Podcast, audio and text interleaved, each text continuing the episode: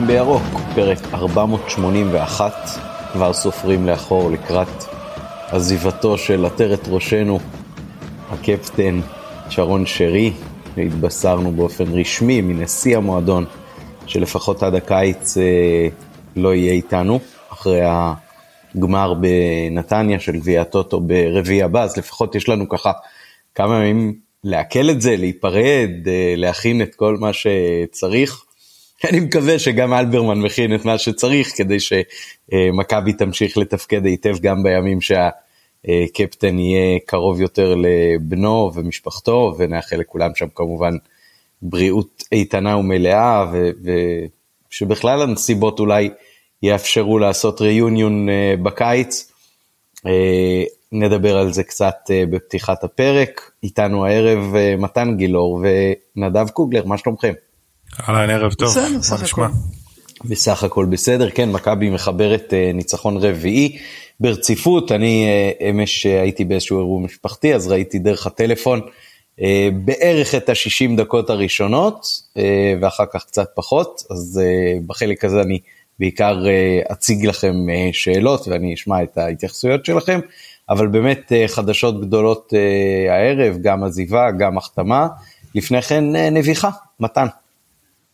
כן, אה, היה אתמול ביציע של מכבי לפחות לפי הפרסומים סמל של אה, תנועת כך חותר תחת כל ערכי ערכי המועדון קורע את האתוס של המועדון לגזרים. אה, צריך להוקיע את זה אסור לתת לתופעה הבזויה הזו להתפשט אני מקווה שקודם כל כל הכבוד למי שדאג שזה יוסר פשוט אני הייתי ביציע ולא ראיתי את זה אני מקווה שהמועדון פה ישלב יד עם מי שצריך יד ביד עם מי שצריך כדי לדאוג שהדברים האלה לא יחזרו, לא השלט, לא התבטאויות שמתאימות לזה, אנחנו ראינו מועדונים שלא טיפלו בדברים האלה וקיבלו לה פמיליה סניף אה, מקומי, אני מאוד מקווה שאצלנו זה לא יקרה.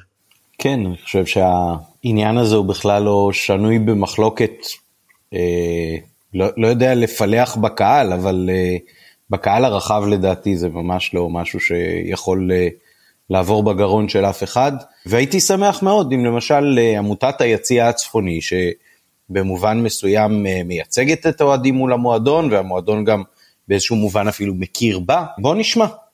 אי אפשר רק להילחם בהנהלה ולהילחם במשטרה ולהילחם בהתאחדות ולהילחם במינהלת ולהילחם בכולם, צריך גם לקחת אחריות וככה בעצם מתנהגת הנהגה. היא לא רק אה, מובלת, אלא היא בעיקר אמורה להיות אה, מובילה, אז אני אשמח מאוד אם אה, נשמע את ההתייחסויות גם בתוך מה שמכונה ארגונים וגם מהעמותה הרשמית לעניין הזה של השלט הזה, ואולי גם לעוד כל מיני דברים שסובבים סביב סבא, לא, לא יודע, זה נראה לי מאוד קיצוני, זאת אומרת, גם אם לא רוצים אותו אז לשיר ובאופן הזה כל הקללות, טוב, נטחן בעבר. נדב, תרומתך לנושא? לא, אני חושב שזה, אני לא זוכר כאילו כל השנים שלי שאוהד אה, שלט כאילו כל כך אה, קיצוני, כאילו שמביע ערכים כל כך קיצוניים ביציאה. מתן, את כאילו, מתן, את עמית, אתם...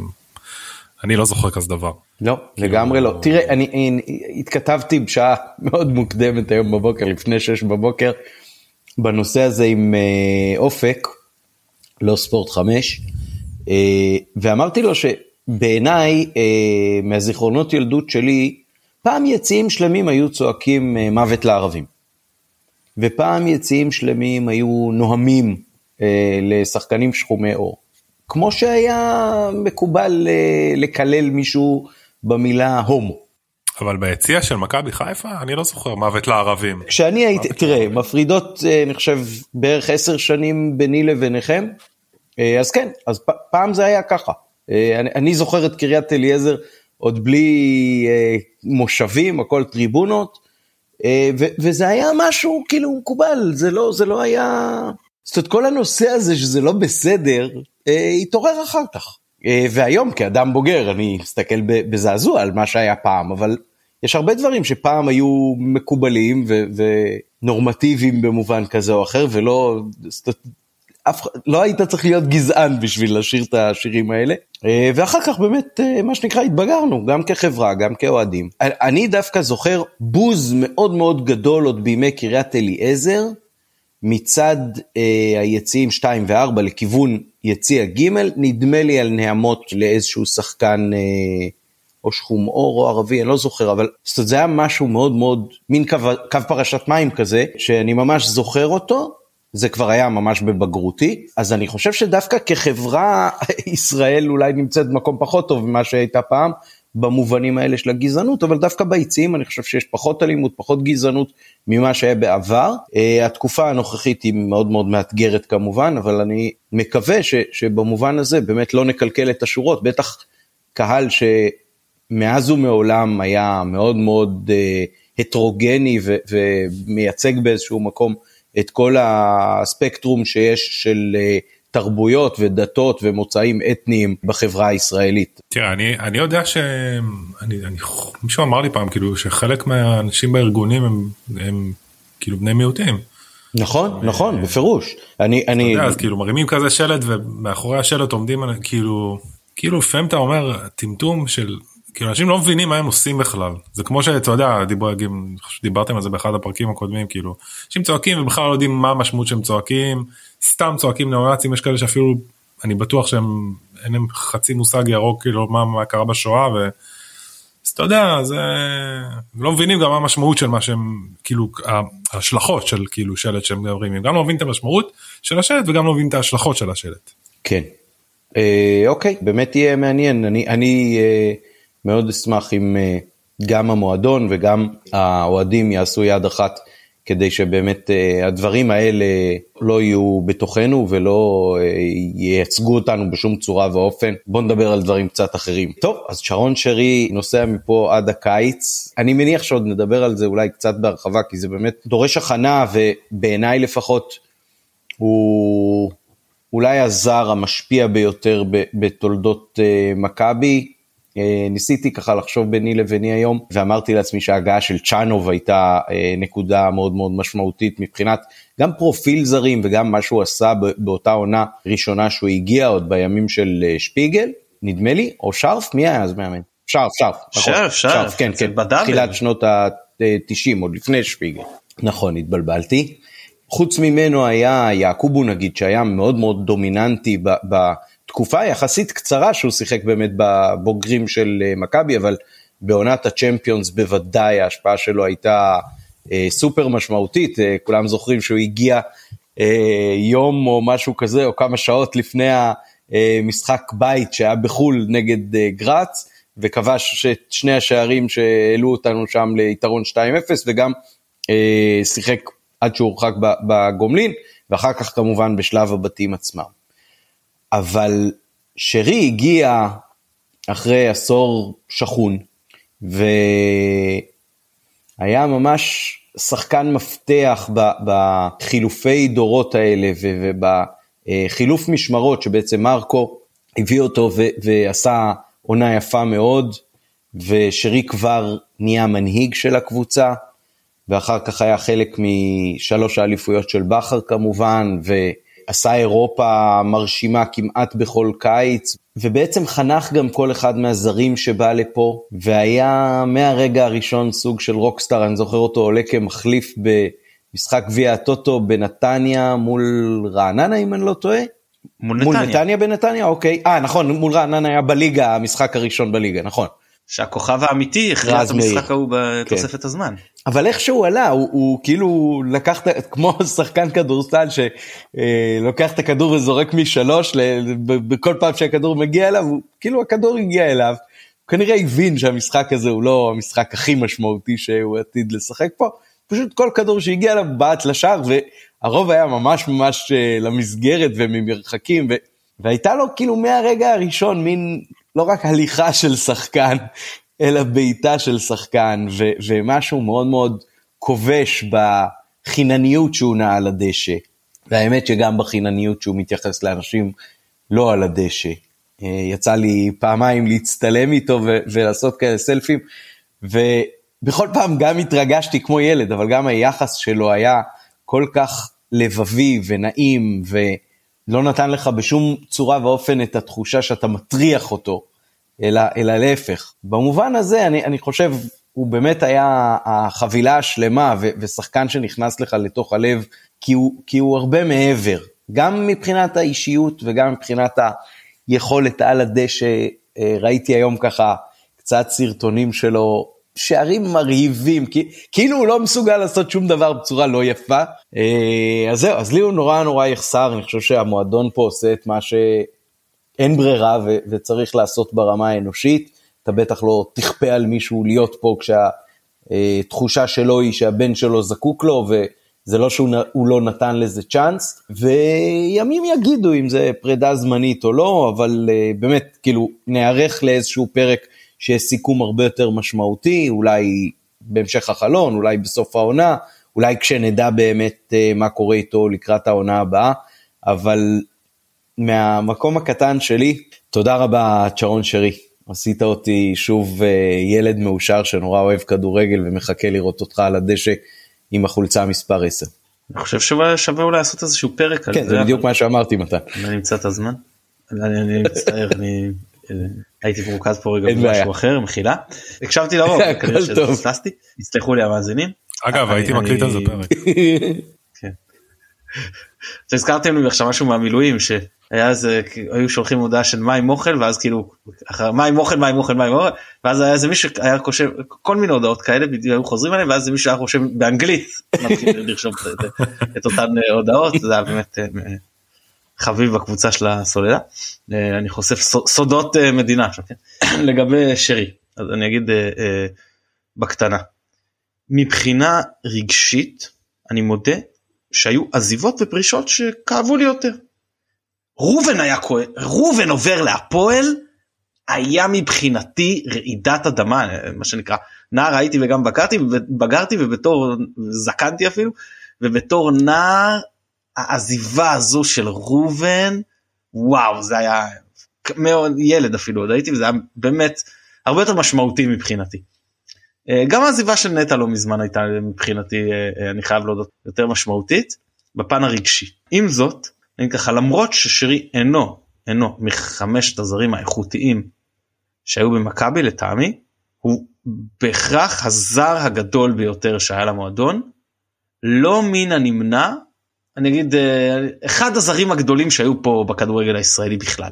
בסדר אני לא אכנס עכשיו לכל מיני אה, השוואות עם, אה, עם שחקנים אחרים אבל באמת השינוי שהוא הביא למועדון בכל כך הרבה רבדים מאוד משמעותי אני כמובן אוקיר לו תודה על זה ואני מאוד אשמח לראות אותו חזרה אצלנו בקיץ הבא אני חושב שלמרות שהוא בירידה מקצועית העזיבה שלו מקצועית היא מכה מאוד קשה למכבי כאילו גם ההשפעה המנהיגותית והכל ואם יש ככה מישהו באוהדים של מועדון אחר שמעקם את האף בגלל איזה שלט שהוא לא ידע מה כתוב בו ולא החזיק ונסה להדביק איזושהי אג'נדה לזה חמר בגין אז יהיה לו אף עקום. אני אגיד כמה דברים קודם כל אני אצטרף למה שמתן אמר על העזיבה הבחירה הרגשית של עטר. לי למשל הרבה יותר ממש הרגשתי כאילו בגידה כשברקוביץ' חזר מחו"ל למכבי תל אביב הרגשתי שכאילו הייתי כאילו ממש נעלבתי הייתי עלבון קשה של כמה ימים. ואני זוכר שבאותם ימים ראיתי כאילו אני חושב שראיתי את uh, עוזי מור עוזי מור כאילו כפר סבאי, אז ראיתי אותו, אני לפעמים רואה אותו וזה, ואז דיברתי איתו על זה וזה, וגם היה את הסיפור עם קולארטי, שהוא גם היה דיבור על זה שהוא יעזוב, אמר לי אל תדאג, הכל יהיה בסדר. וכן, באותה עונה לדעתי לקחנו אליפות, אז זה, זה דבר אחד. האמת שאני עוד לא מקל, אני לא מקל שהוא עוזב. ניסיתי ככה לחשוב עם עצמי היום איזה רגע כאילו ככה או גול או, או משהו שכאילו מאחד המשחקים שכאילו הוא היה רגע מכונן. והאמת שלא לא, לא מצליח לשים את האצבע על משהו אחד על אירוע אחד אני חושב שהוא קודם כל היו לו כל כך הרבה שערים אחראיים וחשובים או בישולים. אני חושב שמה שבאמת משמעותי ושונה בצ'רון שרי לדעתי להבדיל מזרים אחרים שהיו פה וזה אני רק כאילו בשלב הזה הבנתי כשהוא הגיע זה שהוא פשוט הפך את כולם לידו להרבה יותר טובים. ויש לי חבר שכאילו שהוא אמר לי אמרתי לו כן שרי זה נראה לי שחקן טוב אבל כאילו אתה יודע לא נראה לי שהוא יגיע לרמות של לא יודע קנדאורו ורוסו וזה. אה, זאת אומרת הוא שחקן כזה טוב וזה והוא אמר לי לא לא הוא עושה את כולם לידו יותר טובים וזה משהו שהוא בעיניי הוא הרבה יותר חזק. הוא הרבה יותר חזק. ומשהו אחרון בקשר לזה אם אתם זוכרים ראיינו אותו כשהוא הגיע ואנחנו היינו אחרי uh, קרים פריי. כאילו היינו ככה וואו קרים פריי זה שחקן וזה ואז שאלו אותו מה תגיד אתה איך אתה, אתה תמלא את המשבצת של קרים פריי? כאילו מה יש לך להגיד על זה? אמר לי אני הרבה יותר טוב מקרים פריי אתם עוד תראו. וכן כששחקן כזה כמו חזיזה כשהוא ראיינו אותו אז אומר כזה דבר אתה מרגיש שהוא בטוח אתה מבין שכנראה יש פה איזה שחקן שהוא באמת אה, סופרסטאר ולפעמים אתם יודעים יש את הקטע הנוסטלגי הזה שאתה אף פעם לא יכול כאילו בפנים בהרגשה אתה אף פעם לא יכול אה, אה, להגיד לא הוא יותר טוב משחקן של לפני 20 שנה כזה. יש כזה קטע נוסטלגי נכון כאילו שתמיד אה, זה לא רק זה אתה זה לא רק זה אתה גם חווה כל אחת מהתקופות כאדם אחר בעצמך. כן אבל אתה יודע אומרים לך מי יותר טוב שרי או פרליה לא, ברור, וקשה ברור. לי להגיד שזה נכון. שרי אבל אתה, כשאתה רגע מנתק שנייה את הרגש וחושב שנייה אובייקטיבית שרי שחקן יותר גדול.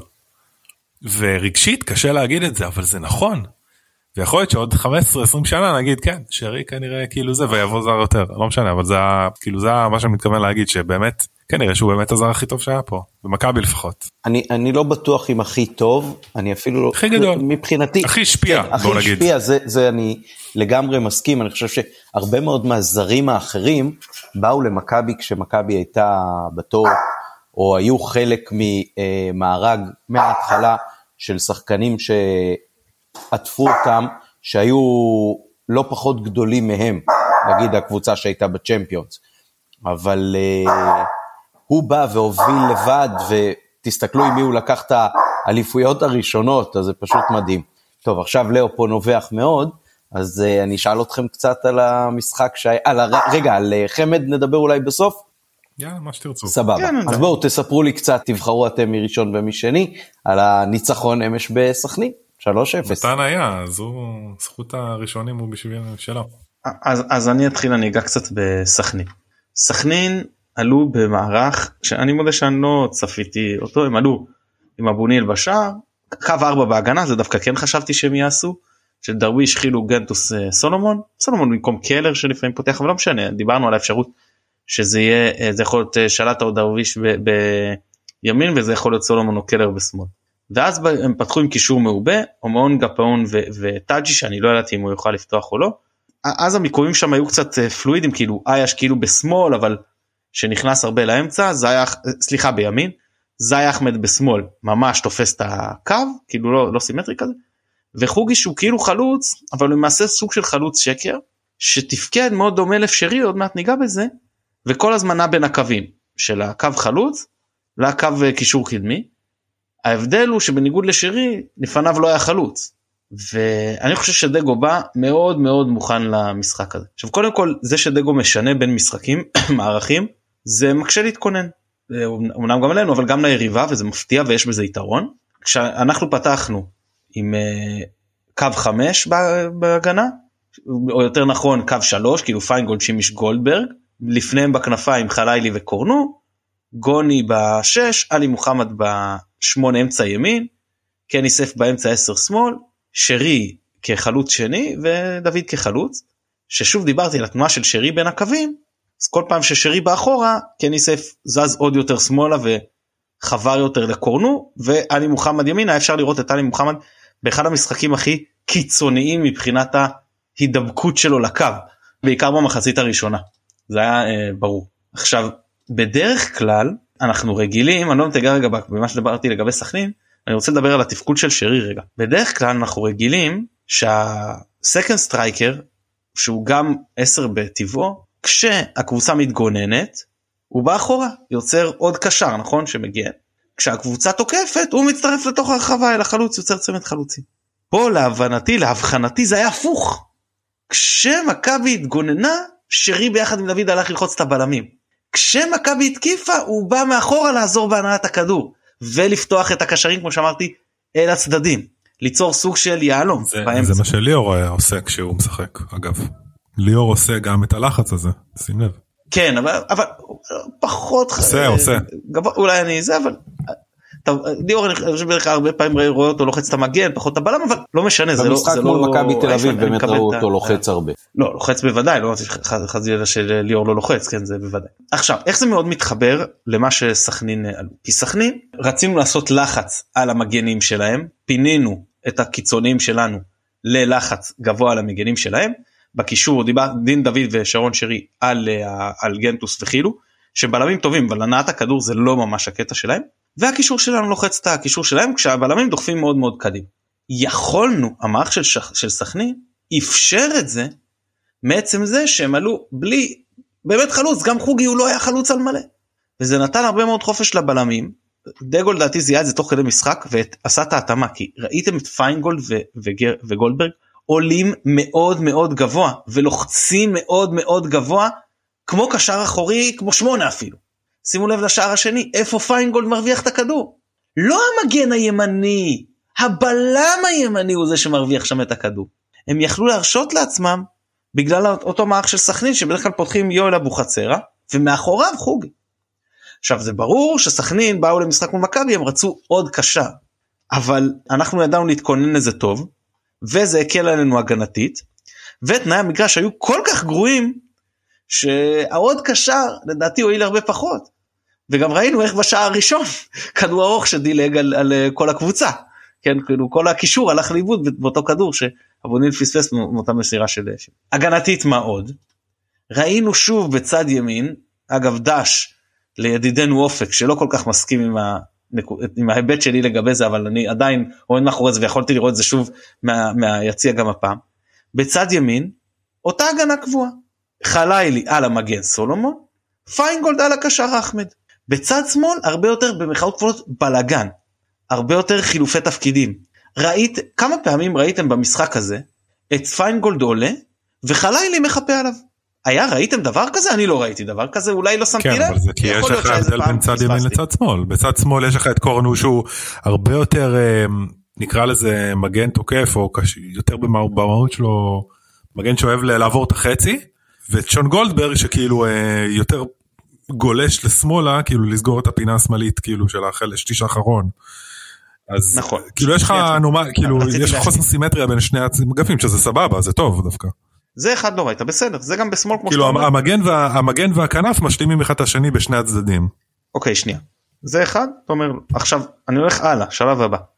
האם ראית מצב שחלילי עולה ואלי מוחמד נכנס לעמדה שלו ממש בסגירה הגנתית. כמעט ולא קרה.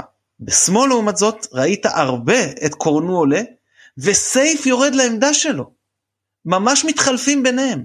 זה היה מאוד מאוד ברור היה אפשר לראות את זה אני מדבר איתך מצב שסייף עומד 30 מטרים מאחורי קורנו ויורד עם ההגנה בהתקפת מעבר של סכנין משהו את עלי לא ראינו הרבה פעמים יורד עם ההגנה בצד ימין ואת סייף הרבה פעמים ראינו עם ההגנה יורד. מי, מי משחק יורד מי שיחק בימין בסכנין? אה, זה היה אחמד? לא הוא שיחק בשמאל בסכנין. בימין שיחק אה, אייש שזה מה שאמרתי שגם לא אותה התייחסות אתה צודק כי אייש משך לאמצע ולא נצמד לקו אני מסכים אני מקבל את זה אני מקבל את ההערה. זו נקודה שגם חשוב להעלות איך זה סכנין בנוסף כשסכנין עולים בלי חלוץ וחוג כל הזמן יורד אחורה זה ברור שאחמד בהפרש השחקן הכי מסוכן אצלם והבאנו עליו double team ואפילו triple team בחלק מהפעמים וזה היה נכון מאוד. עכשיו ראינו מה דור תורג'מן עשה לפיינגולד בבלומפילד. כשאתה מביא עזרה על תורג'מן ואתה לא יכול לגנוב אותה מזהבי מישהו יישאר פנוי זה יהיה אני לא נגיד נגד מכבי זה יהיה דן ביטון זה יהיה פרץ זה יהיה קניקובסקי בסדר גם כשאתה עושה את זה מול באר שבע. אם אתה נגיד תביא עזרה על גנח אז ספר יהיה פנוי. אתה מבין אז כניסות לעומק של שמיר עם הבעיטות שלו מרחוק. ופה אתה אומר מה אני משלם את מי אני משאיר פנוי מי יעניש אותי וההימור פה ללכת על אה, עזרה הגנתית על אחמד היה מאוד נכון. ובהתחלה הוא התחיל טוב כי לא הבאנו עזרה כי פיינגולד התמודד אותו לבד זה היה יותר קשה ומהרגע שהתחלנו להביא עזרה זה סיים את הסיפור הוא לא עשה כלום. וזה אני חושב אה, דגו הגיב מאוד נכון למשחק דיברנו הרבה שהרבה פעמים הוא מכין את הקבוצה טוב משהו בניהול משחק לא תמיד זורם. פה השינוי בשני המשחקים האחרונים גם ההחלפת צדדים שהייתה פעם שעברה אומנם טיפה מאוחרת אבל קרתה וגם פה ההגנה הזאת על, על אחמד באמת היו אה, נכונות מאוד. אני רוצה להשחיל משהו רגע בזמן שאתה נושם. מילה, אחרונה מילה אחרונה והשאר המוקדם כמובן הפך את הכל להרבה יותר פשוט.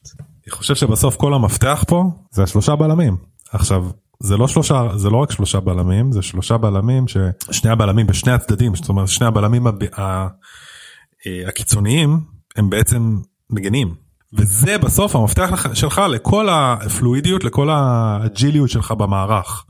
אתה יכול לעשות פשוט הכל עם זה כמעט. כמו שמתן אמר אתה יכול ללחוץ גבוה אתה יכול ללחוץ נמוך יש לך את הכנפיים שמשלימות.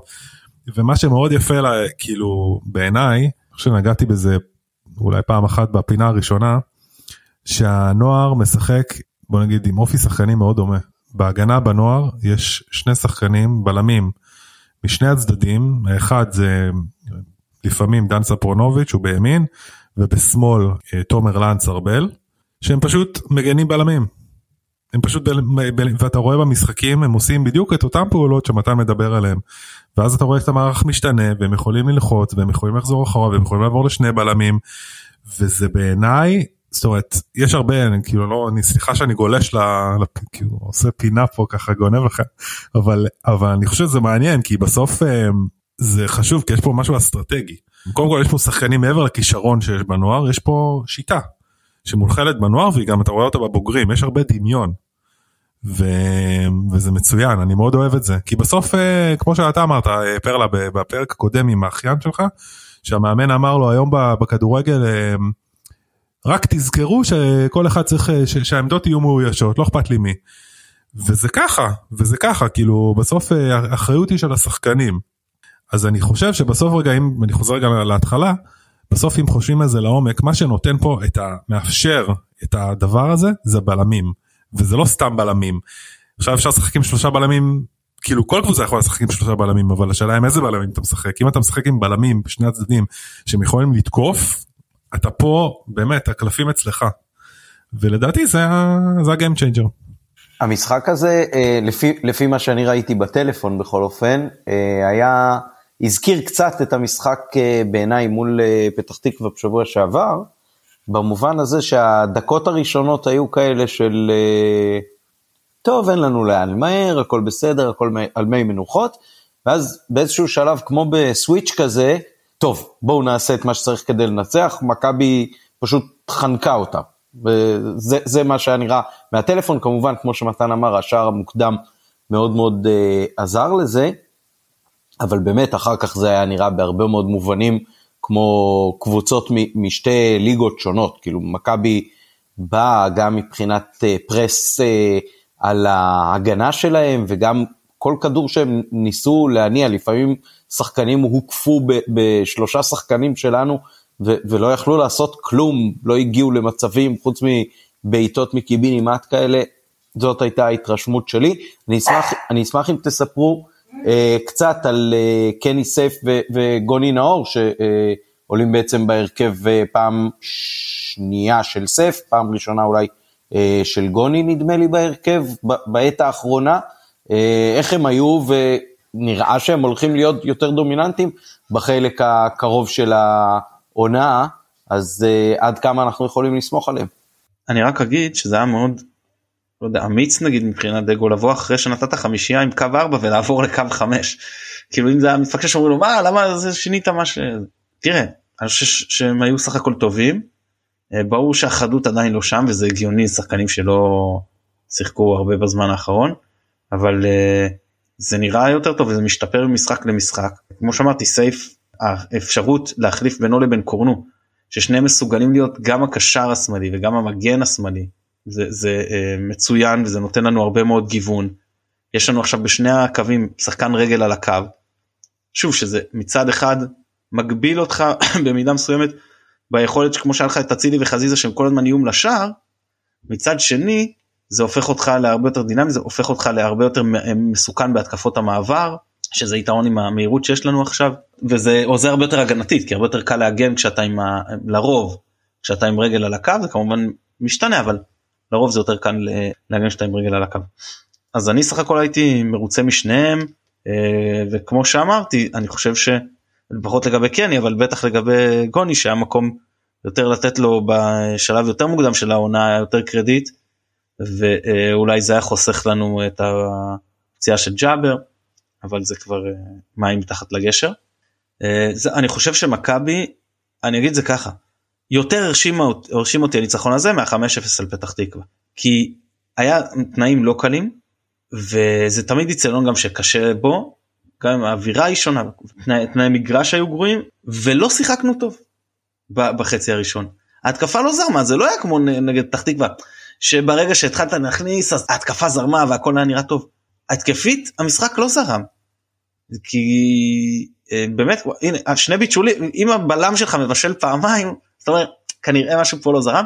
אגב שני נקודות החוזק שלו לדעתי במגרש הקרו, הקרוסים ומשחק הגובה. וזה ממש היה מייצג גם השער השלישי בעצם אה, בושל על ידי אחד השחקני הגנה שלך. כן כן אבל לא לא שימוש נכון. בלם האחורי וזה היה כן. מלחץ גבוה. זה היה מלחץ גבוה שזה בסדר זה, זה, זה, זה, זה, זה מעולה זה דווקא כן היה שער נקרא לזה של כדורגל בסדר במרכאות כפולות. אגב אני אמרתי לפני המשחק גם פה וגם ביציע למי שרצה לשמוע שאבונין זו נקודת תורפה מאוד משמעותית אצל סכנין. אני חושב שיש לו חלק משמעותי בכל אחד משלושת השערים. אה, הטעות בשער הראשון למרות שזה גם מצב הדשא השפיע אבל אה, ובשערים האחרים פשוט שוערות גרועה כאילו לא לזכור את הפינה הקרובה של שחקן בזווית כזו. זהו זה גם בקרן לא לא להתנפל או לקפוץ על הכדור לחכות על הקו לשחקן שעומד כל כך קרוב אבל בעיה שלו לא שלי. אנחנו אנחנו צריכים אנחנו צריכים לדאוג שדווקא מול שוער כזה אנחנו רואים שאחד השחקנים היצירתיים והמשמעותיים בחלק הקדמי שלנו אה, לא כובש, אני מתכוון כמובן לשון גולדברג. כן, היה, היה, היה פעם אחת שהוא לא, שהוא היה בתוך חווה ולא בעט. אז אמרתי אתה סקורר למה אתה לא בועט כאילו. מה זה שכחת מה תפקידך בכוח. אגב כמה מהשערים במשחקים האחרונים שלנו היו מעורבים שחקני הגנה לא מעט לא? לא כן, מעט. הרבה. לא רק בנייחים אגב. יכול להיות, יכול להיות שזה בעקבות הפודקאסט שבו אמרנו שהמגינים שלנו לא מבשלים מספיק ואז uh, קיבלנו גם uh, תגובה מתוך המועדון אז uh, מה שנקרא uh, הנה לכם.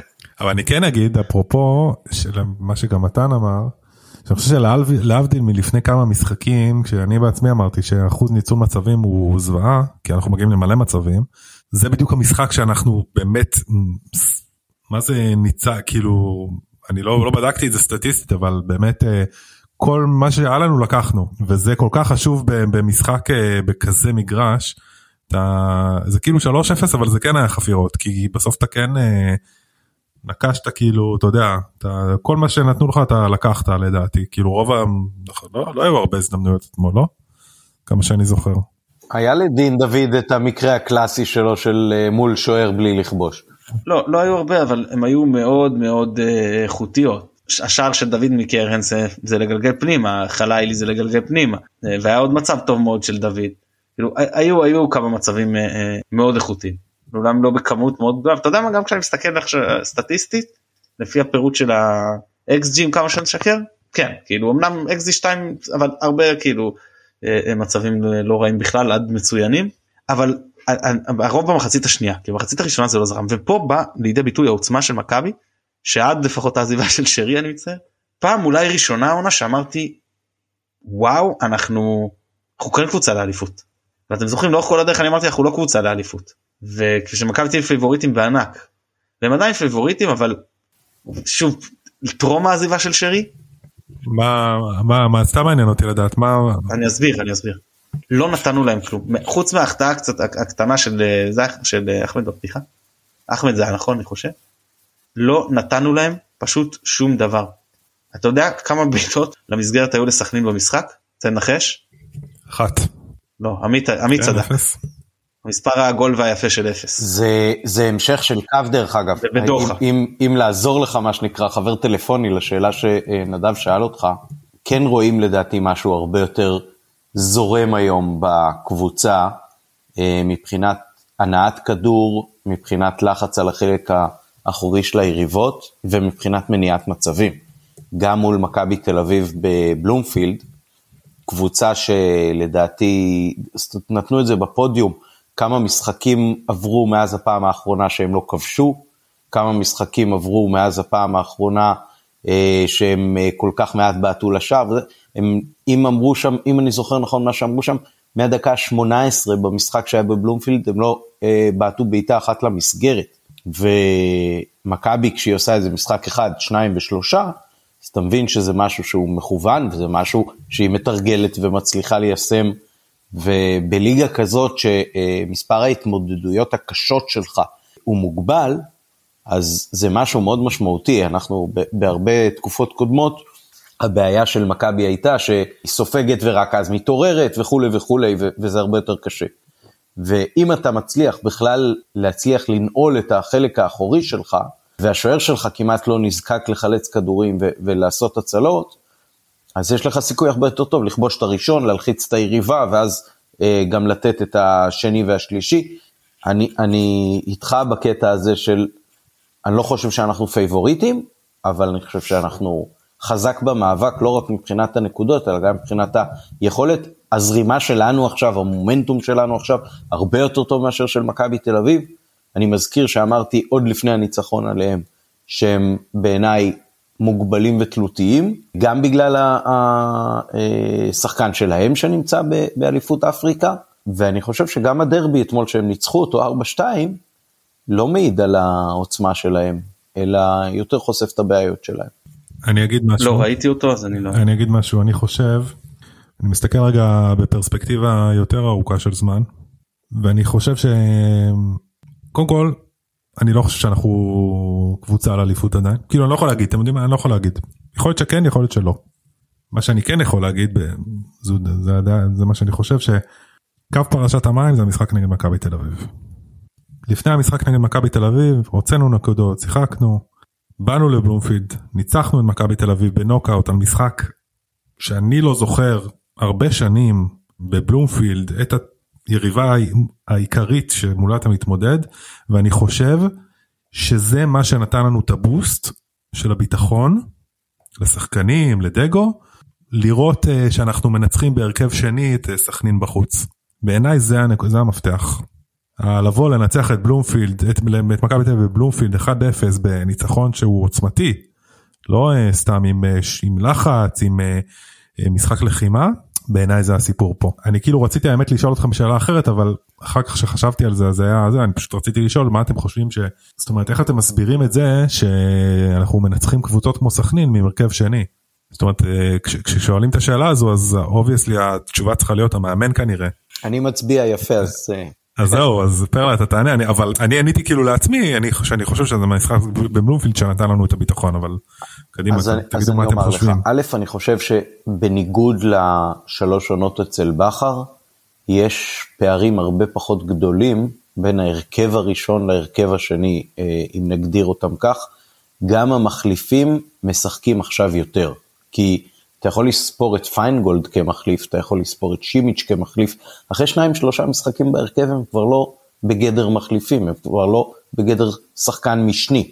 אז uh, עכשיו גוני עלה פעם ראשונה כאילו בהרכב, אבל אצל סייף זה כבר משחק שני רצוף בהרכב, ולפני כן הוא שיחק כמחליף, וכל היתר, דין דוד הוא לא החלוץ הראשון שלך, נכון, אבל הוא משחק עונה uh, שלישית כבר במכבי וחלק גדול מהמשחקים בהרכב, אז הוא לא בדיוק שחקן מחליף, אה, וכן הלאה וכן הלאה.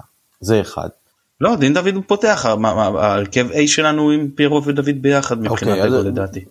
בוא נגיד ככה, עצם זה שאני הגדרתי את זה ככה ואתה הגדרת את זה ככה, זה רק מחזק את הטענה שלי במובן מסוים. מעבר לזה, אני מסכים איתך לגבי המשחק בבלומפילד כקו פרשת מים, אני רק אזכיר שזה לא לגמרי רק התחיל שם. כי אחרי התיקו שהיה 1-1 מול uh, ביתר, במשחק שהיו בו אין ספור הזדמנויות, וגם אם היינו מנצחים זה לא היה גניבה, אז אתה יצאת לניצחון 2-1 ביוון, במשחק שהיה סופר משמעותי, ו- ואולי אחד המשחקים הכי משמעותיים ו- ודרמטיים שהיו למכבי, ו- ובעלי משמעות במובן הזה ש- שזה לא סתם ניצחון חוץ יוקרתי, אלא כש- כשמשהו מונח על השולחן. בחוץ, תוך כדי מלחמה, עם פציעות, עם הכל, ממש בחוסר אמונה מוחלט, באת וניצחת שם במשחק טקטי מצוין. שער ניצחון של שרי דרך אגב, מעניין אה, אם בספרי ההיסטוריה עוד אה, נחזור אליו. בימין. כן. אה, אז ניצחת 2-1 שם, ואז ניצחת עם שלושה שערים, ואז ניצחת עם ארבעה שערים, ואז ניצחת עם חמישה שערים, ואז היו לך באמת שני המשחקים שהסתיימו בתיקו, מול הפועל פתח תקווה והפועל תל אביב, נכון? ועכשיו עוד פעם אתה עם רצף של ארבעה ניצחונות? אז היו לך לפני כן חמישה ניצחונות ושני תיקו ועוד ארבעה ניצחונות.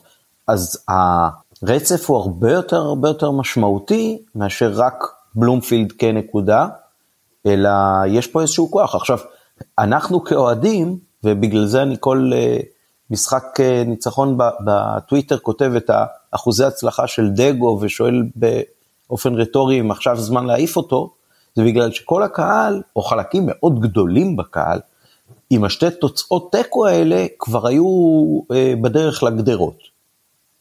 אני לא מדבר על הרשתות החברתיות, אבל אני שמח שיש uh, מאמן שקצת יותר עמיד מהדבר הזה, ויש היום מערכת מעטפת שמסוגלת להכיל שתי תוצאות תיקו בלי כינוסים ליליים, אולי זה מצריך את uh, ינקלה לכפר גלים לפעמים, בסדר, אוקיי, אבל לא צריך לעשות מזה כזאת דרמה. וכשאתה מסתכל על שתי התוצאות תיקו האלה, כשלפניהן חמישה ניצחונות ועכשיו עוד ארבעה ניצחונות, אז אפשר לראות את זה הרבה יותר בפרופורציה. ברור שכשאתה בתוך השבוע הזה של השני משחקים של התיקו, זה נראה לך כמו אה, סוף העולם ונגמרה העונה ונלך לים. אבל כשאתה מנצח אחרי זה עוד ארבעה רצוף, אז אה, אתה יכול להעלות פה שאלות, איך זה שאנחנו מנצחים 3-0 עם הרכב משני בסכנין. אני רק אגיד שמבחינתי אפשר להמשיך באותה, באותו רצף, כלומר לעשות מול נתניה את הניצחון החמישי, אחרי זה תיקו בגביע הטוטו ובגביע ואז עוד חמישה ניצחונות בליגה, אני קונה את התרחיש הזה. נגיד אה, לדגו. אז אני אגיד שוב לגבי, אז אני, אני אגיד שוב לגבי העוצמה שאני חושב עשינו, אני לא זוכר מתי בדוחה עשינו משחק כל כך קל עם קהל. היה בקורונה אבל ש... ואנחנו עשינו אותו קל. כי בזה שלא נתנו להם כלום נכון שגם להם יש חוסרים מאוד משמעותיים. אה, קייל קודם כל בראש ובראשונה גם טוואטחה ו... ועדיין עדיין ידענו לבוא ולעשות את זה אני זוכר שב2009-10 דווקא בעונה ניצחנו 3-0 בטדי. בית"ר ירושלים היה להם את הצמד אליפויות ואז באליפות שעוד לקחנו ב-8-9 הם, הם, הם התחילו את העונה כפבוריטים לאליפות אם אתם זוכרים. זה אליפות לא צפויה של אלישע. לא סומנו כמועמדת. זה היה הדיבור שבית"ר ירושלים הולכים לקחת עוד אליפות. חד משמעית, הרי, הרי כל השינוי שאלישע עשה כשהוא בא היה אה, קרופניק וקולמה ו, וזהו. ו... ואולי את גולסה ועוד איזה כן, כמה. כן, כן, לא, היו? היו חבר'ה צעירים קצת וזה, אבל מבחינת רכש זה מה שבא, קרופניק ו- וקולמה. אבל uh, זה היה הרבה עמידות, ויניב קטן, וקבוצה שלא ויתרה על המשחקים הקטנים האלה. ואני חושב שדרך אגב, סליחה ש, שממש קטעתי אותך, אבל uh, יש לנו תמהיל טוב בין שחקנים שיודעים מה צריך כדי לזכות באליפות, לשחקנים צעירים מאוד מאוד רעבים ותחרות בריאה על ההרכב. קיצור מה שרציתי להגיד שאז ניצחנו 3-0 מאוד מרשים בטדי אני לא יודע אם אתם זוכרים במחצית השנייה ובאתי לעדי ואמרתי לה תקשיבי את, את, את כאילו את לא מבינה איזה אירוע זה שבאנו ונתנו 3-0 קל בטדי כאילו זה היה מבחינתי וואו אז גם לתת 3-0 קל בדוחה לדעתי זה וואו זה זה זה דיון שבדרך כלל אתה שוב אתה חולב בו את הניצחונות.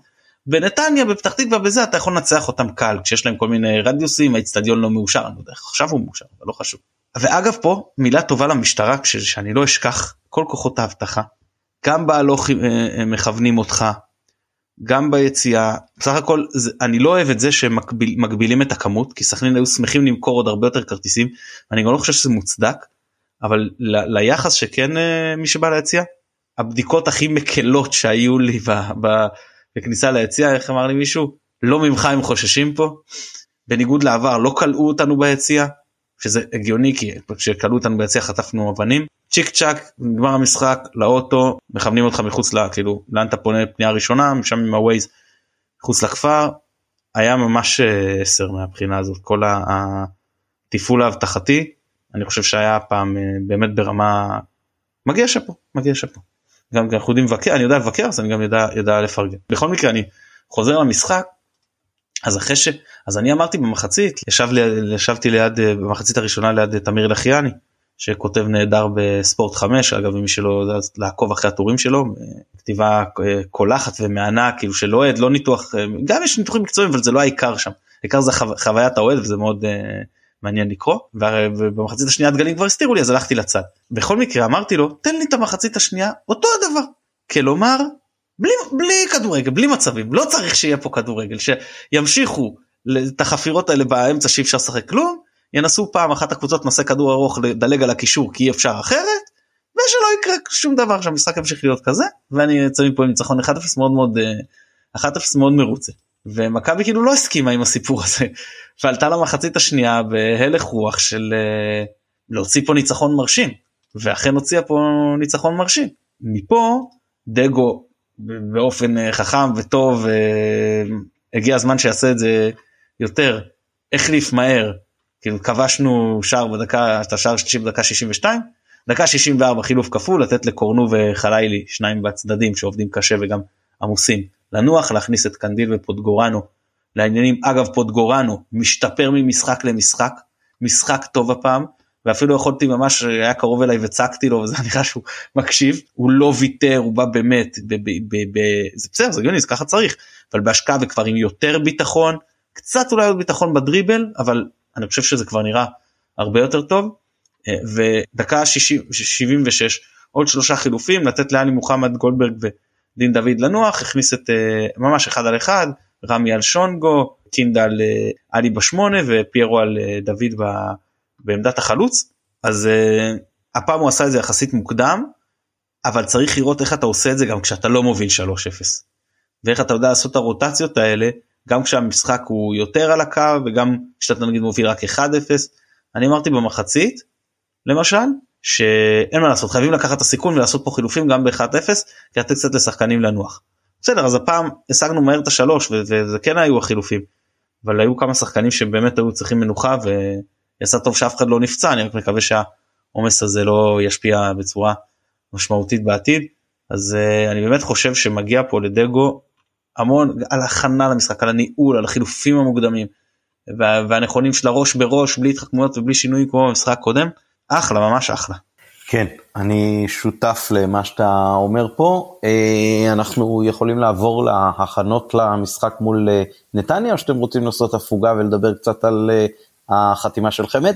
אפשר לדבר קצת על חמד ואז לעבור לנתניה. טוב כולנו זוכרים את תומר חמד מגיע למכבי אחרי נדודים בקבוצות כמו בני יהודה ומכבי הרצליה ושחקן שעלה בהתחלה בהתחלה אה, מהנוער כמו שמתי אוהב שיש לו כמה דקות בירוק לפני שהוא מתחיל מסע השאלות. ובסוף חזר אלינו באליפות האחרונה של אה, אלישע ונתן הוא, הוא כבר היה על סף עזיבה למעשה באמצע העונה כי הוא קיבל מעט מאוד דקות ואז בחצי השני של העונה הוא פרח וזרח והפציץ עוד אחד מאלה שנהנו מזה שדבלשווילי משחק במכבי ועושה את כל מי שלידו הרבה יותר פורה, עיין ערך אה, ארביטמן, וגם ממש על דעתי. זהו, ואז נגמר לו החוזה, מכבי מאוד רצתה להשאיר אותו, כי הוא באמת היה מה שנקרא ראש הזהב, אה, כולם זוכרים לדעתי את הנגיחה שלו מ-16 מטר כמעט מול אה, נתניה בגביע ברמת גן, אם אני זוכר נכון.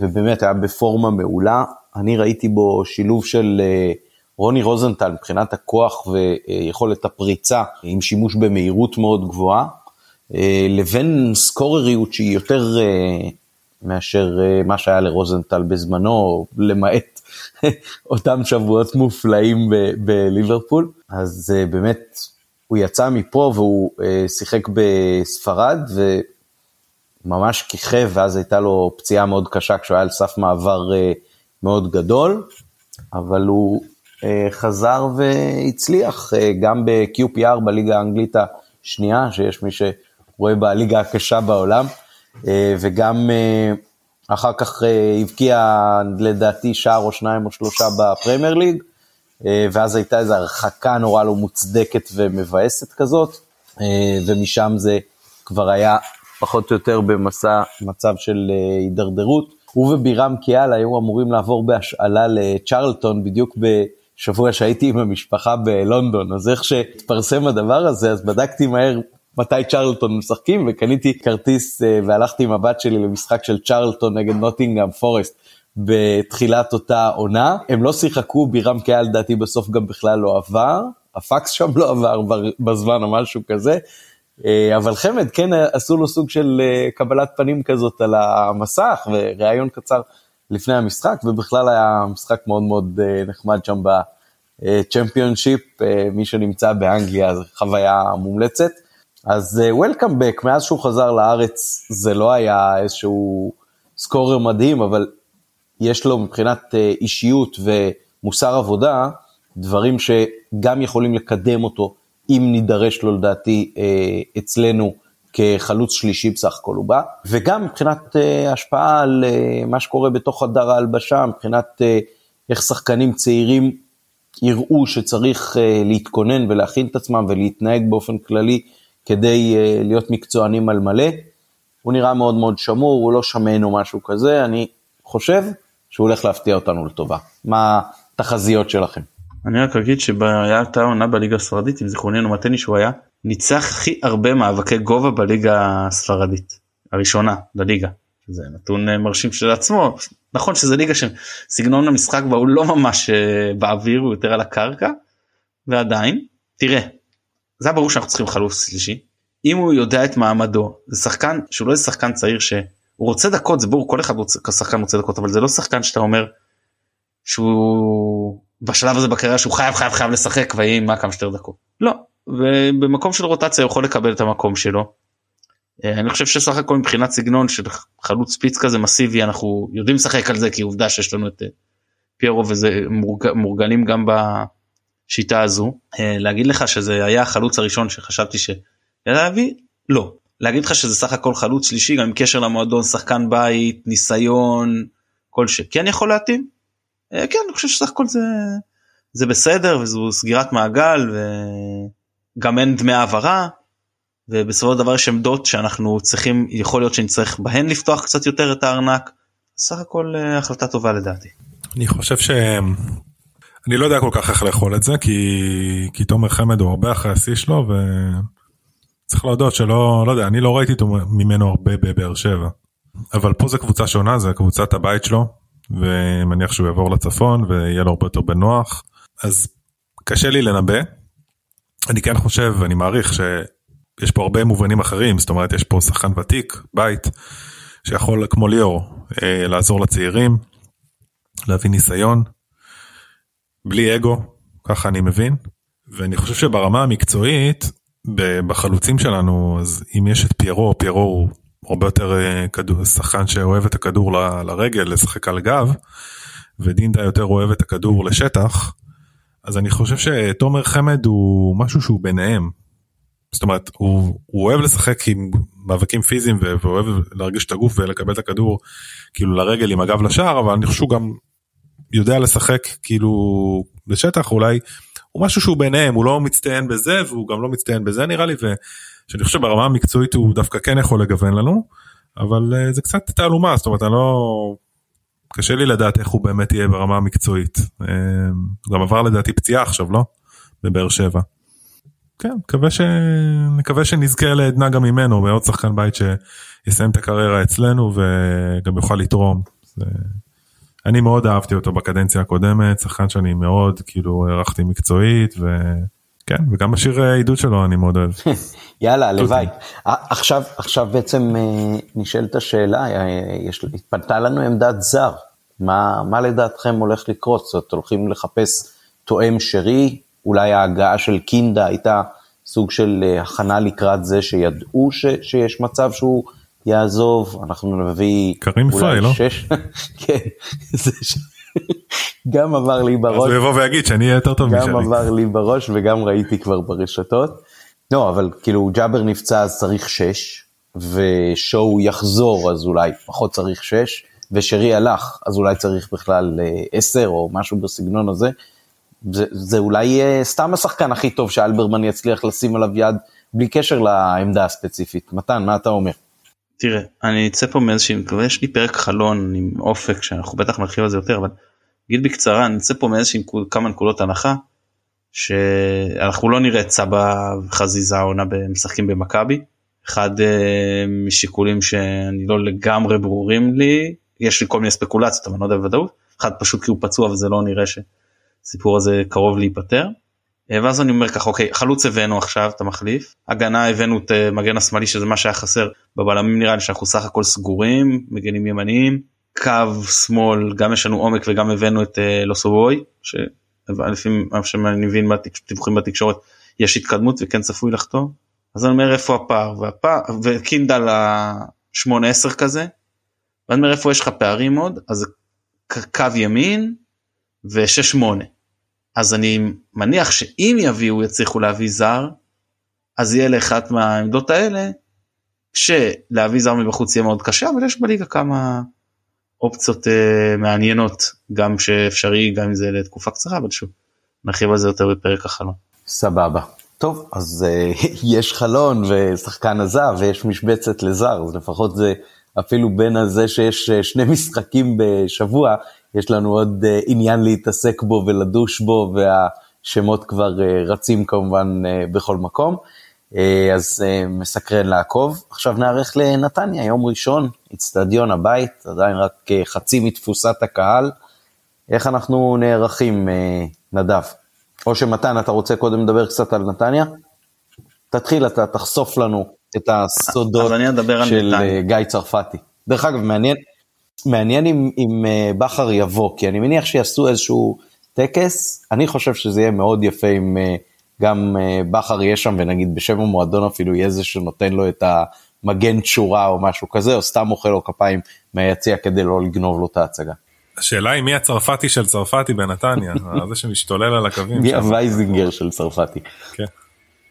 תראה, אני לא יודע, זה משחק שבאמת אנשים בנרות מחפשים אליו כרטיסים וכל כך רוצים ואתה רוצה עכשיו לבזבז כרטיס על קטורזה? לא שיש לי משהו נגד קטורזה אבל בוא כאילו אז אה, טוב ויותר ברצינות אז לא זה יהיה אחלה אם אה, בחר יבוא טוב אז אז כמובן צרפת תהיה טקס אני מניח והכל בוא נדבר על אה, נתניה נתניה מגיעים אלינו הרבה יותר טריים ורענים ממה שאנחנו סליחה, מגיעים רגע, אליהם. תחשוב על זה שזה אה, צרפתי חוזר, אולי גם בכר, ומשחק הבית האחרון אולי של שרון, שריב מכבי.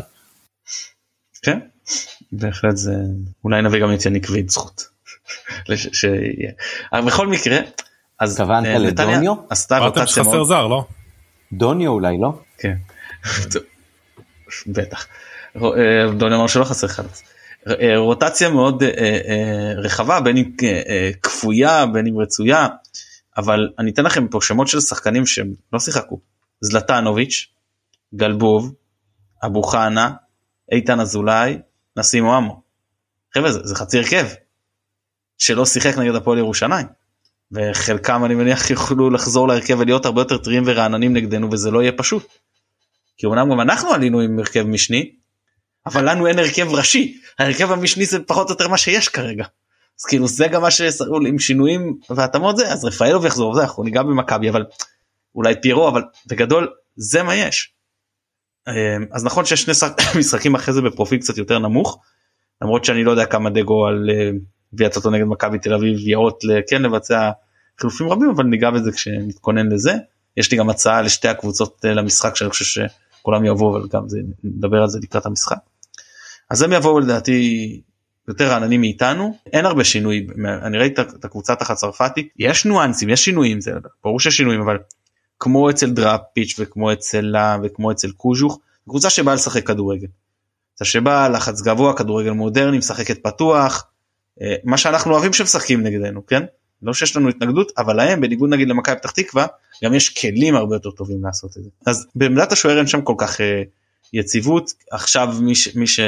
כאילו רז כרמי בהתחלה התחיל צרפתי אולי היה טוב רז כרמי נכנס ועכשיו צרפתי חזר לאחרונה להרכב אולי חיבה בין צרפתי לצרפתי עם כל הצרפתים אבל אני אני לא יודע זאת אומרת כאילו צרפתי כנראה ימשיך אבל אין פה איזה שוער אה, מפחיד אני חושב ששני השוערים האלה עדיין לא מספיק טובים עדיין לא ברמה של בית עליון אבל צרפתי עם הרבה פוטנציאל שלא תבינו לא נכון אז הגנה כרם ג'אבר קפטן אני מניח ש... אה לא סליחה עכשיו אביב אברהם קפטן אבל אני לא יודע אם הוא יפתח אז כרם ג'אבר אה, לדעתי כן יפתח. בלמים מי שפתחו במשחק האחרון היו שדה ובן שבת שוב אני, אני חושב או קוליקו או גלבוב או אבו חנה. יחזור אבו חנה אני די בטוח כי אם הוא כשיר שהוא יחזור ואני חושב שהוא היה מוצב אבל אל תתפסו אותי במילה ו... או קוליקו או גלבוב. אני חושב שוב אני לא בטוח לגבי זה ניחוש. למה אני גם חושב שיש סיכוי יותר גבוה שנראה את גלבוב? כי הוא הרבה פעמים הוא הזר השישי. פשוט אני לא יודע מה קורה עם אומאו כי אומאו קיבל אדום ישיר האדום השני שלו העונה. ואני לא בטוח אם זה, אני חושב שזה אולי הרחקה משני משחקים. ואני לא הצלחתי כל כך למצוא אם הוא מורחק ממשחק אחד או משני משחקים. אז אני לא כל כך הבנתי אם הוא זמין לנו או לא, אני, אני מצטער שאני לא יודע להגיד את זה, אה, גם לא היה לי המון זמן להתעסק בחקר שזה, אולי פשוט צריך לשאול איזה עיתונאי ש, שיכול לברר לי, אבל אה, אז אני לא בטוח. ולמה זה משמעותי? כי נפתלי בלאי המרגן השמאלי המחליף הוא קיבל כרטיס צהוב חמישי במשחק של, נגד הפועל ירושלים. כלומר הוא לא יכול לשחק ככה שנוצר מצב שאם גם אומאו וגם בלאי לא יכולים לשחק אין מגן שמאלי טבעי. אז זה בשבילך לילי יכול להיות אה, נוח מאוד. אני לא יודע מה הפתרון שצרפתי אה, ימצא לסיפור הזה. באמת שאין לי אין לי רעיונות. אני לא יודע מה הוא יעשה. כאילו סביר או שהוא יעשה קו חמש או שהוא אחד הבלמים ישחק שם בקו ארבע. אני באמת לא יודע. אולי יפתיע עם איזה קשר. זהו בקישור אה, אז אינו כמובן השש שלהם שעוזר מאוד להנעת הכדור מהבלמים בעיקר כשזה בלמים עכשיו כמו בן שבת ושדה לא רק בלמים הפותחים שלהם.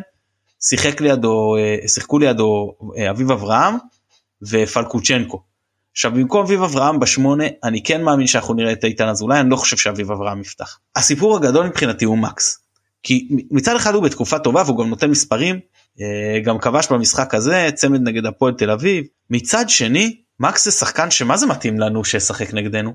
חסר דינמיות לא משתתף במשחק הלחץ אוויר כאילו אה, לחיץ. נכון שיש לו גם את האיכויות שלו והוא יכול למסור לשטח מה שאנחנו מאפשרים שטחים ועדיין מבחינת אני מאוד אשמח אם אה, פלקושנקו יפתח ואני חושב שהוא בתקופה טובה ואני חושב שהוא כן יפתח. אם אני צריך לנחש אז הקישור שלהם יהיה אינו אזולאי ופלקוצ'נקו. אה, ובהתקפה זאת שאלה. שחקן שאתה בעיקר צריך להיזהר מהבעיטות שלו זה הכלי המרכזי שלו. הוא גם כבש בבעיטה חופשית במשחק האחרון. לא מפנה אותו לבעיטות חופשיות, אתה די מנטרל אותו לדעתי. כן, אבל דווקא בחודש האחרון הוא נכנס הרבה לרחבה וכובש גם מתוך הרחבה, צריך לשים לב לשינוי תפקוד הזה של... הוא נכנס כי הוא משחק את העשר, לא את השמונה. הוא משחק את העשר, לא את השמונה, זה אחד ההבדלים, אתה מבין? אצלנו נגיד הוא... וגם בהפועל אגב הוא היה משחק תמיד את השמונה. אז היה את הבעיטות האלמנט של הבעיטות מרחוק פחות האלמנט של הכניסות לרחבה. שם העשר הוא עושה את זה יותר.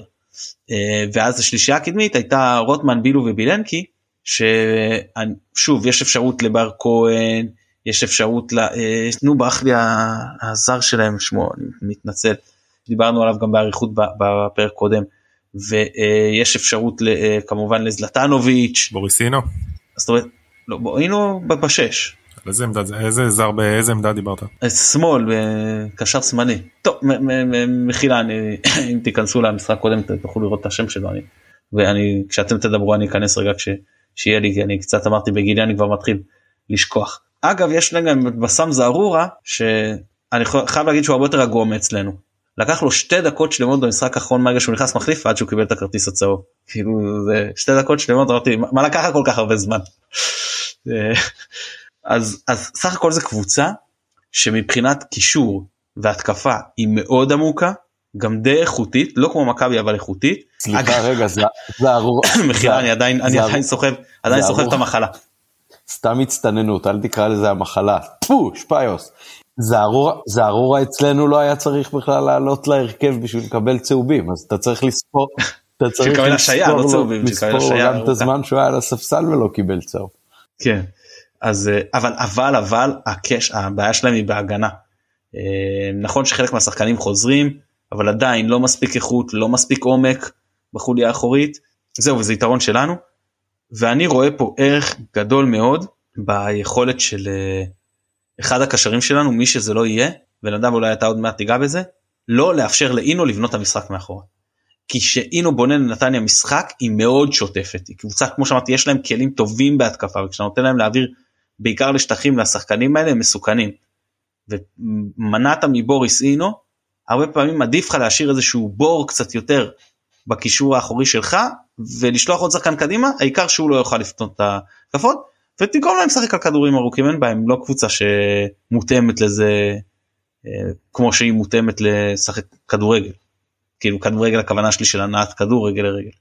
אני חושב שבמשחק הקודם בנתניה והאמת שיש הרבה דמיון בין המשחק ההוא למשחקים קודמים נגד נתניה בעונה שתיים האחרונות זה שנתניה משחקים טוב אבל אין להם תכלס. הם מגיעים להרבה מצבים והם לא מנצלים אותם ומצד שני גם ההגנה שלהם אה, לחיצה. אפשר אה, ללחוץ אותם אני זוכר גם במשחק בשלוש שתיים העונה. אה, מי זה היה בשער? זה היה כרמי בשער? אחד הדברים המשמעותיים שאני זוכר במשחק זה שהוא פשוט לא עמד בלחץ תרתי משמע. כאילו אנחנו לחצנו גבוה וההגנה שלהם קרסה די קרסה.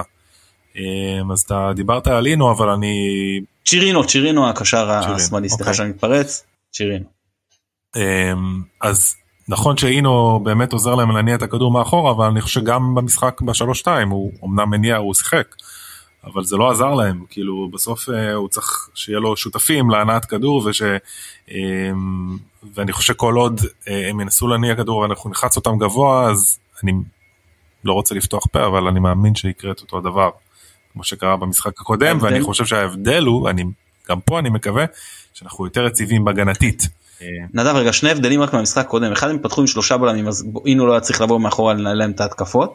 זה אחד אני לא חושב שזה יקרה הפעם יכול להיות אבל אני לא חושב ברור שאם יפתחו עם שלושה בלמים אז אני לא מצפה לאותו לחץ גבוה על אינו כי זה פשוט הרבה פחות צורך. והדבר השני שהם לא באו רעננים לעומתנו כמו שהם באים הפעם שהם. נכון זה נקודה שהיא אובייקטיבית אתה צודק אבל בסוף אה, גם סכנין באו יותר רעננים אלינו נראה לי לא. מאשר כאילו זאת אומרת כל קבוצה שתבוא נגדנו היא יותר יותר רעננה כי אנחנו סוחבים כן אבל סכנין רוב ההרכב זה אותו יש כמה שינויים אבל רוב ההרכב זה אותו הרכב ששיחק ונחנו כמונו. פה נתניה גם נחנו יום אחד יותר וגם חצי הרכב. בסוף לא משנה איזה קבוצה תשחק נגדנו אנחנו באים עם קילומטראז' יותר גבוה כי אנחנו משחקים באירופה עם אה, כמה זה עוד שישה שמונה עשרה משחקים יותר. זה משמעותי. אה, ארבעה עשר. אה, יותר. אתה מבין אז 14 כן, 14 זה יותר אז כאילו ועוד גביע טוטו שאנחנו כן. יותר רחוק. מה אני אגיד כאילו זה מצ'אפ מעניין כי בסוף גם אה, צרפתי מכיר טוב את מכבי חיפה מכיר את הסגל. תשמע זה קלישאה אבל בסוף כל משחק הוא קשה בליגה אין מה להגיד כאילו כאילו מצד אחד אומרים ליגה חלשה וזה ופה ושם אבל. אבל אתה יודע זה כדי uh, להישאר uh, בצמרת להידבק למכבי תל אביב ואנחנו צריכים פה לקחת את הנקודות. זה... אני מאמין שאם אנחנו נשחק באותו סגנון ששיחקנו במשחק קודם בנתניה ואני חושב שאנחנו מה היחס אה, ספיגו שלנו במשחקים האחרונים יש לנו איזה 11-1 לא בכיבושים או ביחס שערים. אנחנו touch wood מאוד מאוד התייצבנו ברמה הגנתית. אני חושב שיש את זה גם חלק משמעותי קודם כל לדגו שזה מגיע לו מחמאות וגם לציוותים זאת אומרת אני חושב גם לפיינגולד יש חלק משמעותי פה. לשריף כיוף יש חלק משמעותי פה. אה, בעיניי הכי משמעותי לכיוף. גם שימיץ' נכון למרות ש... זאת אומרת הוא מאוד השתפר. גם, אני... גם מבחינת uh, מטריה אווירית צריך להגיד יכולת מאוד מאוד גבוהה. נכון נכון למרות שיש לו את הטעות uh, של גול במשחק משהו אתמול לא היה לו כל כך אבל uh, אני עדיין זה לא בלם שאני חושב שהוא בוא נגיד לזר הייתי משאיר במכבי אבל בכל מקרה אני חושב ששוב אני חוזר רגע לרמה הכללית כאילו אם אנחנו נצרף את זה למשחק לחץ לסגנון שכמו ששיחקנו במשחקים האחרונים צריך להמשיך את אותו את אותו מומנטום את אותו אה, אה, וקטור ואני חושב שבסוף אנחנו קבוצה יותר טובה בסדר גם בהרכב הזה אני חושב אה, שחקנים כבר שמשחקים הצעירים אנחנו מדברים עליהם כצעירים אבל הם כבר צוברים קילומטראז' עכשיו הם משחקים והם צוברים קצת ניסיון והם יודעים מה זה לנצח וזה אז אז אני מאמין שיכול כאילו שיהיה בסדר כאילו בסוף. אה, אה, יש לי שאלה אליך. במשחק קודם לרגע נשמעת כמו עופר אני לא הבנתי יכול להיות שזה בגלל הצינון נכון פרלה היינו מסכים איתי הבנתי כאילו איפה. עופר בוא בוא כנס לפרק.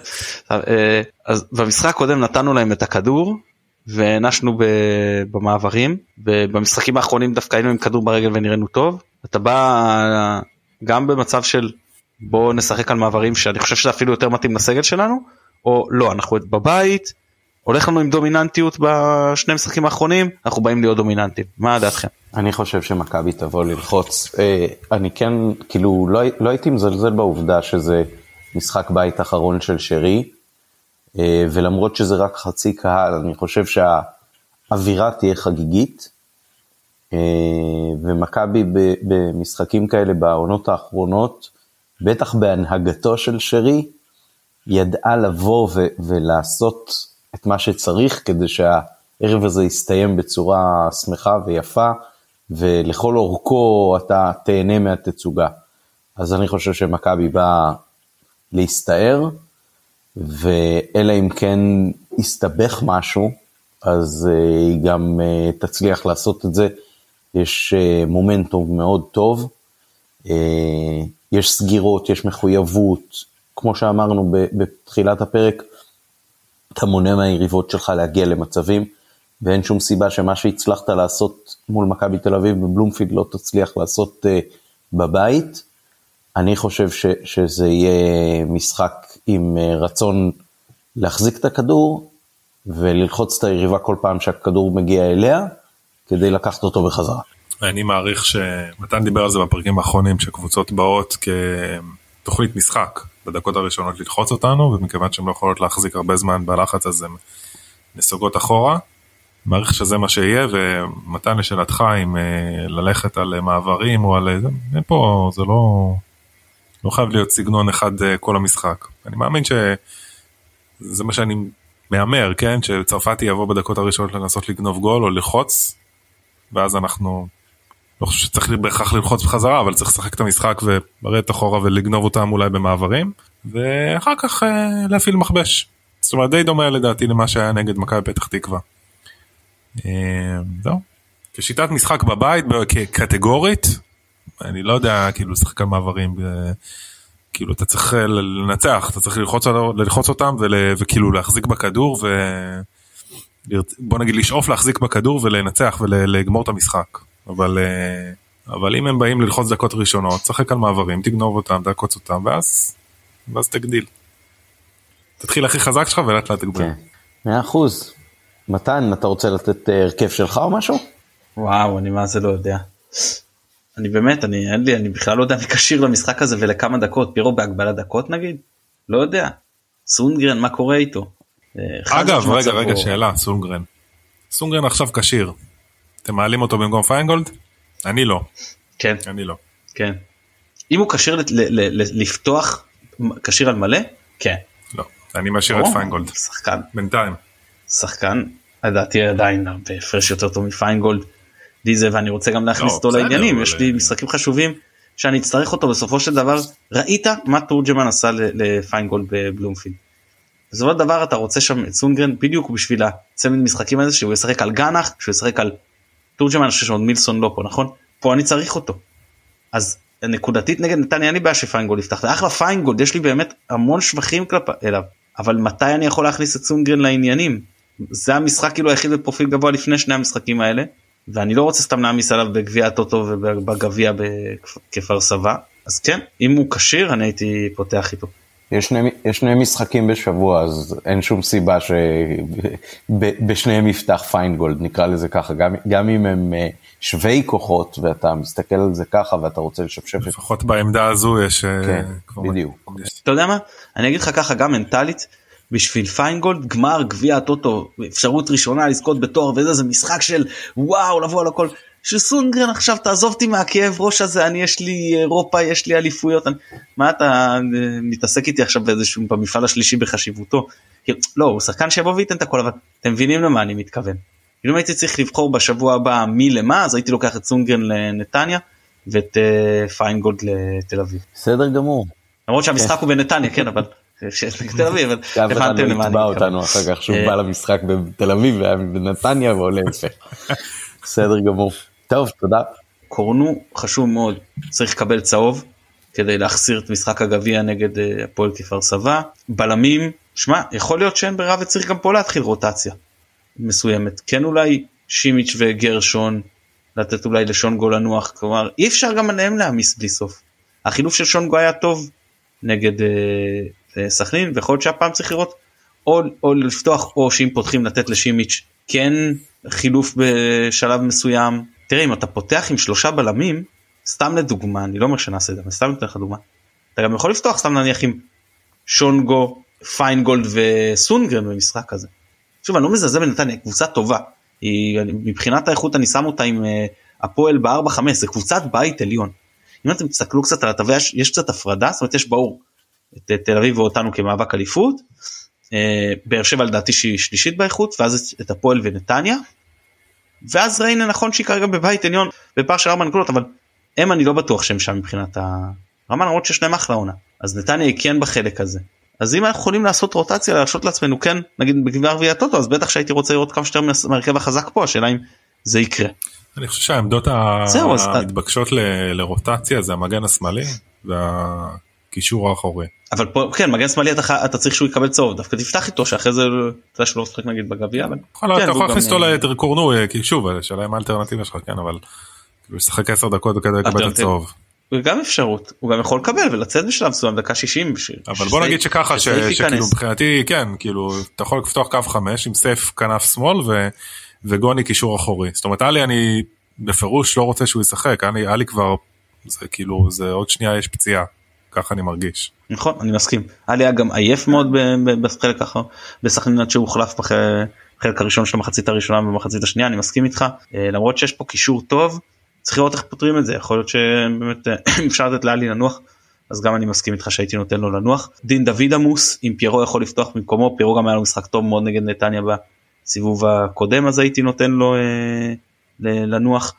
אה, שריאן ישחק כמובן ואני מניח שגם רפאלוב יחזור להרכב. אז די נראה לי סגרנו את ההרכב מבחינת. היית פותח גם רפאלוב גם עם שרי? שיש לך אני לא אבל זה יקרה אז אז אני שואל אותך אתה עדיין לא דגו לא יקרה לא לא אני אומר אני לא אבל לדבר על מצב שזה לא יקרה עכשיו הוא, הוא כמעט מגוחך לדעתי לא רואה תרחיש שנגד uh, נתניה בבית הוא לא יפתח עם שרי במשחקו האחרון העונה במכבי ועם רפאלוב שהיה הכי טוב עד uh, ההשעיה. זה סתם ספקולציה מבחינתי הכל ספקולציה כאן כן אבל זו ספקולציה עם סיכויי, סיכויי התכנות מאוד uh, נמוכים. טוב תודה רבה חברים, נעמתם לי מאוד. נזכיר לכולם uh, לעודד מחר את uh, קמרון מול סנגל, אנחנו רוצים את סק כמה שיותר מהר חזרה, לפחות אותו. וזהו, עד אחרי המשחק של מכבי. וגם שאנגולה יפסידו, אנחנו לא מפחדים, אנחנו רוצים גם את שואו חזרה אצלנו. אנחנו את כל השחקנים שלנו רוצים חזרה אצלנו ולא מאחלים להם לגמרי. תודה רבה, תודה רבה למי שיערוך את הפרק הזה, אנחנו נתראה שוב אחרי המשחק מול נתניה, ונקליט גם את הסיכום שלו וגם הכנה לגמר המרתק בגביע הטוטו. אה, שבת שלום לכל המאזינים, תודה רבה חברים. אה, אנחנו עכשיו, אה, לפני שממש מסיימים, נשמע גם את הפינה של נדב קוגלר בעניין שחקני הנוער שלנו. אז עולים עם הנוער, קדימה.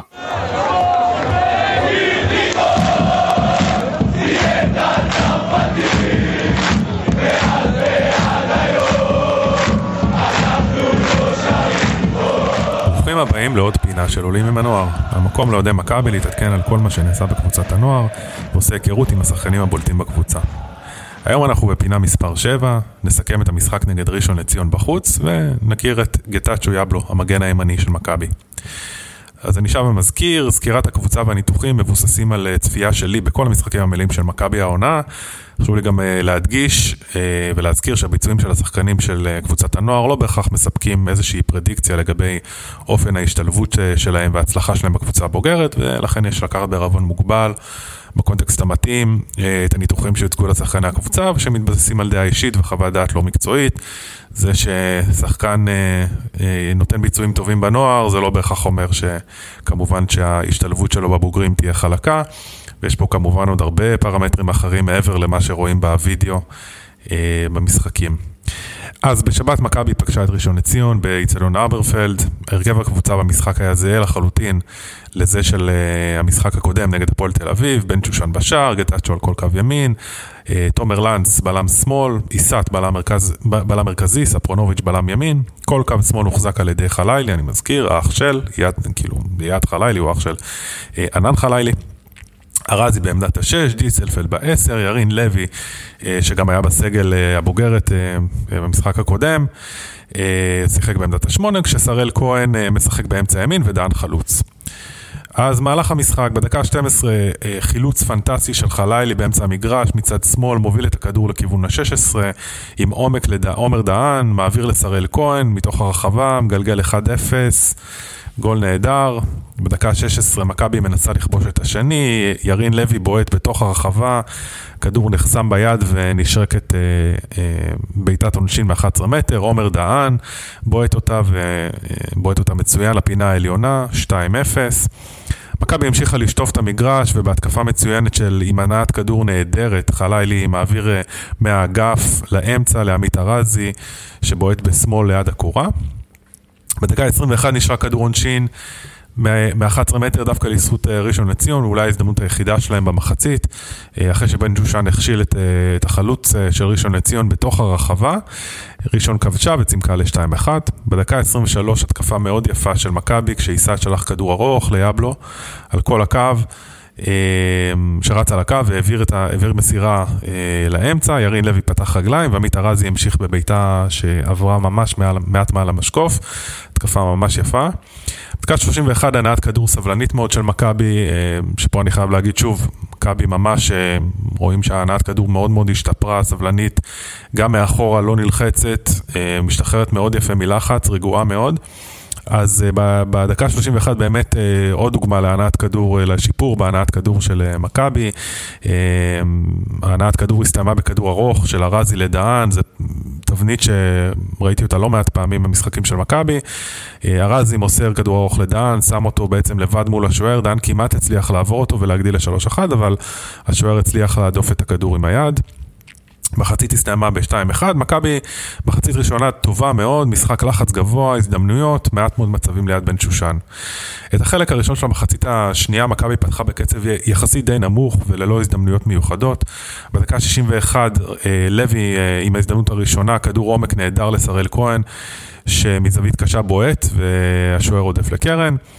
אה, לאחר מכן, אחר כמה דקות, אה, בדקה 75, לואי שעבן וג'אד שיבלי נכנסו אה, במקום עמית ארזי ושראל כהן. בדקה 72, הכדור הגיע ליאבלו באגף ימין, בפאתי הרחבה, שהגביע דווקא בשמאל לראש של דהן, בנגיחה יחסית די חלשה, שפגע בשחקן של ראשון בתוך הרחבה. הצליחה להטות את השוער ולהיכנס, 3-1, גול די אומלל מבחינת השוער של ראשון לציון. ומיד לאחר הגול הוחלף תומר לנץ ארבל באלעד אמיר. בדקה 76, 4-1. לוי עם חילוץ נהדר במרכז המגרש, השתחררות וכדור עומק לדהן שבועט חזק לפינה מול השוער. אה, באמת התקפה יפה מאוד, אה, מראה שוב כמה מאפיינים של, אה, של ירין לוי, גם הפן ההגנתי שעם חילוץ. אה, גם דריבל יפה וגם אה, מסירה, מסירת עומק, באמת כישרון גדול. בדקה 78 כמעט 5-1, ששוב דריבל של לוי במרכז המגרש, שמעביר לדיסטלפלד, שבועט חז... כדור חזק אה, ליד הקורה. כמה דקות לאחר מכן, עוד כדור עומק פנטסטי, אבל הפעם של איסת, הבלם, שעלה גבוה מאוד לפאתי הרחבה, הוא מוסר את הכדור עומק לחלילי, שהצליח רק לבעוט על השוער. בדקה 83 אה, נכנסו איתי אהוד וטומי ציצואשווילי במקום דהן ודיסטלפלד.